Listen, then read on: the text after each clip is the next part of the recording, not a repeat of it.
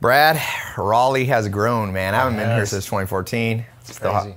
Don't ask me why I have sunglasses on inside. It's hot here. The sun is tough. Yeah, Raleigh's supported by, I think, it's just like a grassroots residential city where people have actual income. The fundamentals are here. And like John, we were talking about when we were walking around, it's like Raleigh never inflated like California, Manhattan, Yeah, Miami. we don't see that. We Yeah. don't see like the the Florida, Yeah. Arizona, all those other Yeah. places. Puerto Rico. What because what goes up fast tends to come down too, more volatile. Yeah. So realtors, let's talk about that for a second. I have a lot of realtors who follow me, and my big thing, and you've got this big company that does software building landing pages, managing social media, CRM, sales. Because I, I tell people, if you're in the if you're a realtor, here's the thing. To let's be honest for a second, not offend anyone. Most realtors make no money, Yep. but the good ones make crazy money. Right. And so it's a real like the Pareto principle 80-20. It's for it's 20% of realtors make all the money. I think I, I looked at one point years ago, the average realtor was making like 15,000 a year. And the reason is I will give three reasons and get your opinion. Number one, you have to know how to build a personal brand in the world. I, I've been fortunate enough to build a 9 million person social media brand across different platforms but and that took me blood, sweat, and tears to know how to do that. That's number one. Number two, you have to master persuasion. Okay, know how to close. I close deals for a living. I buy. You know, I'm doing 50 deals. I have always 50 deals open in general that I'm trying to close. Not necessarily all real estate, but you know, buying Radio Shack, Pier One. Just I've got different. Things. But the third thing, you need automation That's right. and that's where you know the crm you built comes in Right. So I think the problem is most real estate agents they become a realtor because they're good at sales. Right. But they don't understand the other two. Yes. So what they'll do is they'll go out and, and like I need leads, so they'll pay Zillow to go out and, and generate them leads. The problem is like if they're spending thousand dollars in Zillow, yeah, they're gonna get thousand dollars worth of leads. But who gets the thousand dollars worth of brand recognition? Who Exactly. gets the $1,000 Zillow gets all that. Yeah. Exactly. Yeah. Yes. So they're they're only they're thinking short sighted as far as it's just about the lead, not understanding it's about the brand. It's Yes. about building that database. Yeah. So I think that's really the key. And, and the other piece is the automation. Is I think the biggest value pretty much any company has nowadays, but especially real estate, is data.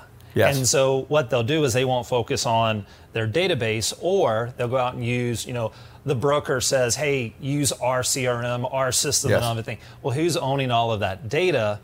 And the agent's not understanding. They're like, "That's my main value." yes yeah and i'll tell you there's a principle in business called the consideration cycle mm-hmm. and people forget that so a lot of people have this misnomer and they go okay the way to buy uh, to convince and persuade somebody to use me as a realtor to convince the homeowner to sell to your client is to have all these ninja techniques no body language nlp all that. There's valid points to that but there's a consideration cycle which means some people aren't ready to sell and no matter how sweet of a talker you are if somebody's not ready to do something because a they don't have the money or b they don't have another house so they a lot of people don't want to sell till they know where they're moving nothing you do as a realtor helps. All the NLP body language, closing. I mean, look, I close, I, I buy companies, most of the companies I buy are doing at least $500 million of revenue. So I'm sitting across the table as a buyer of Radio Shack or Steinmart. And when I bought Pier 1 it was doing 120 million a month. So I'm sitting across the table negotiating and I've done this for a long time, and even with all my experience, I can't close deals. It took me six months to buy Radio Shack, bought it from a billionaire guy. I understood the consideration cycle. So, automation Right. allows a realtor to bring in people who aren't ready, and you build a top of the funnel is wide Yep. and then to keep up with them so that the moment they're ready to buy, you're top of mind as a realtor. That's the magic. And I did that, you know, I started in, in insurance. I was doing insurance door to door stuff, kind of literally door to door. And I realized, you know, some people just aren't ready. Mm-hmm. But if I could keep up with them, but the problem was for me, this was before automation was big. I couldn't keep up with all the people. So I had spreadsheets and I had note cards.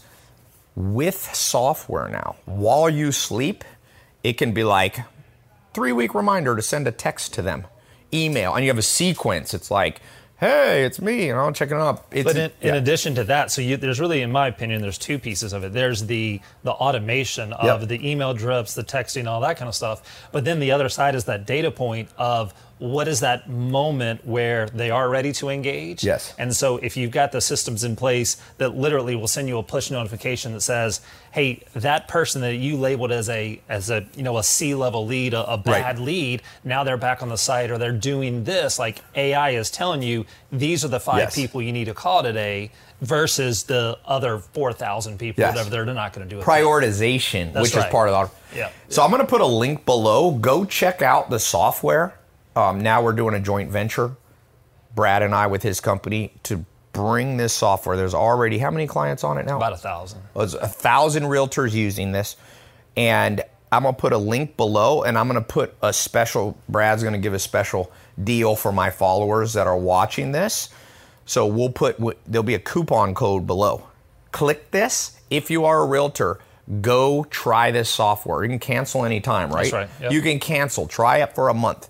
I'm now coming behind this, putting what I've learned in software, what I've learned in sales, automation, social media, branding behind this. If you're a realtor and you are kind of feeling like you're overwhelmed, let software change your life. Exactly. Like people forget that. Let's talk about it. One disclaimer. TaiLopez.com does not promise or guarantee your financial success, nor warrant any earnings or performance claims made for his or other products. Success in business or investing depends on many factors, including passion, business acumen, work ethic, grit, and general economic conditions. Good luck in pursuing your financial dreams. And if you look at the wealthiest people, they've let software change their life. And if you look look at Jeff Bezos, he automated Amazon and built AWS, built Amazon. And so everybody's dream is passive income. Passive income is generally not possible in the modern world without a good p- piece of software. Yeah. It's Just to look- work smarter, not harder. That's right. Yep. If working hard was the number one thing that created wealth, then my mom, when she was, who was a single mom, would have been the wealthiest person in the world because single moms, someone worked three jobs, construction workers, valets. You know, this is the heart and soul of the world is people just doing everyday farmers, coal miners, all this stuff. But unfortunately, and it's not a good thing, it's not fair but the reality of the economy is you can not only rely on hard work. You have, in fact, there's something called conscientiousness, which is the number one trait that wealth creators have in common. This is a scientific kind of fact. And so it's made up of four sub facets. Conscientiousness is diligence, which is hard work, prudence, which is smart work, organization, which is what the software can do for mm-hmm. you, and then perfectionism, which is double checking so you don't make mistakes. If you think about it, this will click below. This can do three out of the four. Then the hard work is up to you. That's right. So, good, my man. Cool. I'm jetting out of here, but I wanted to do a little video with Brad. We were looking at real estate, so he's got his software calling him right now.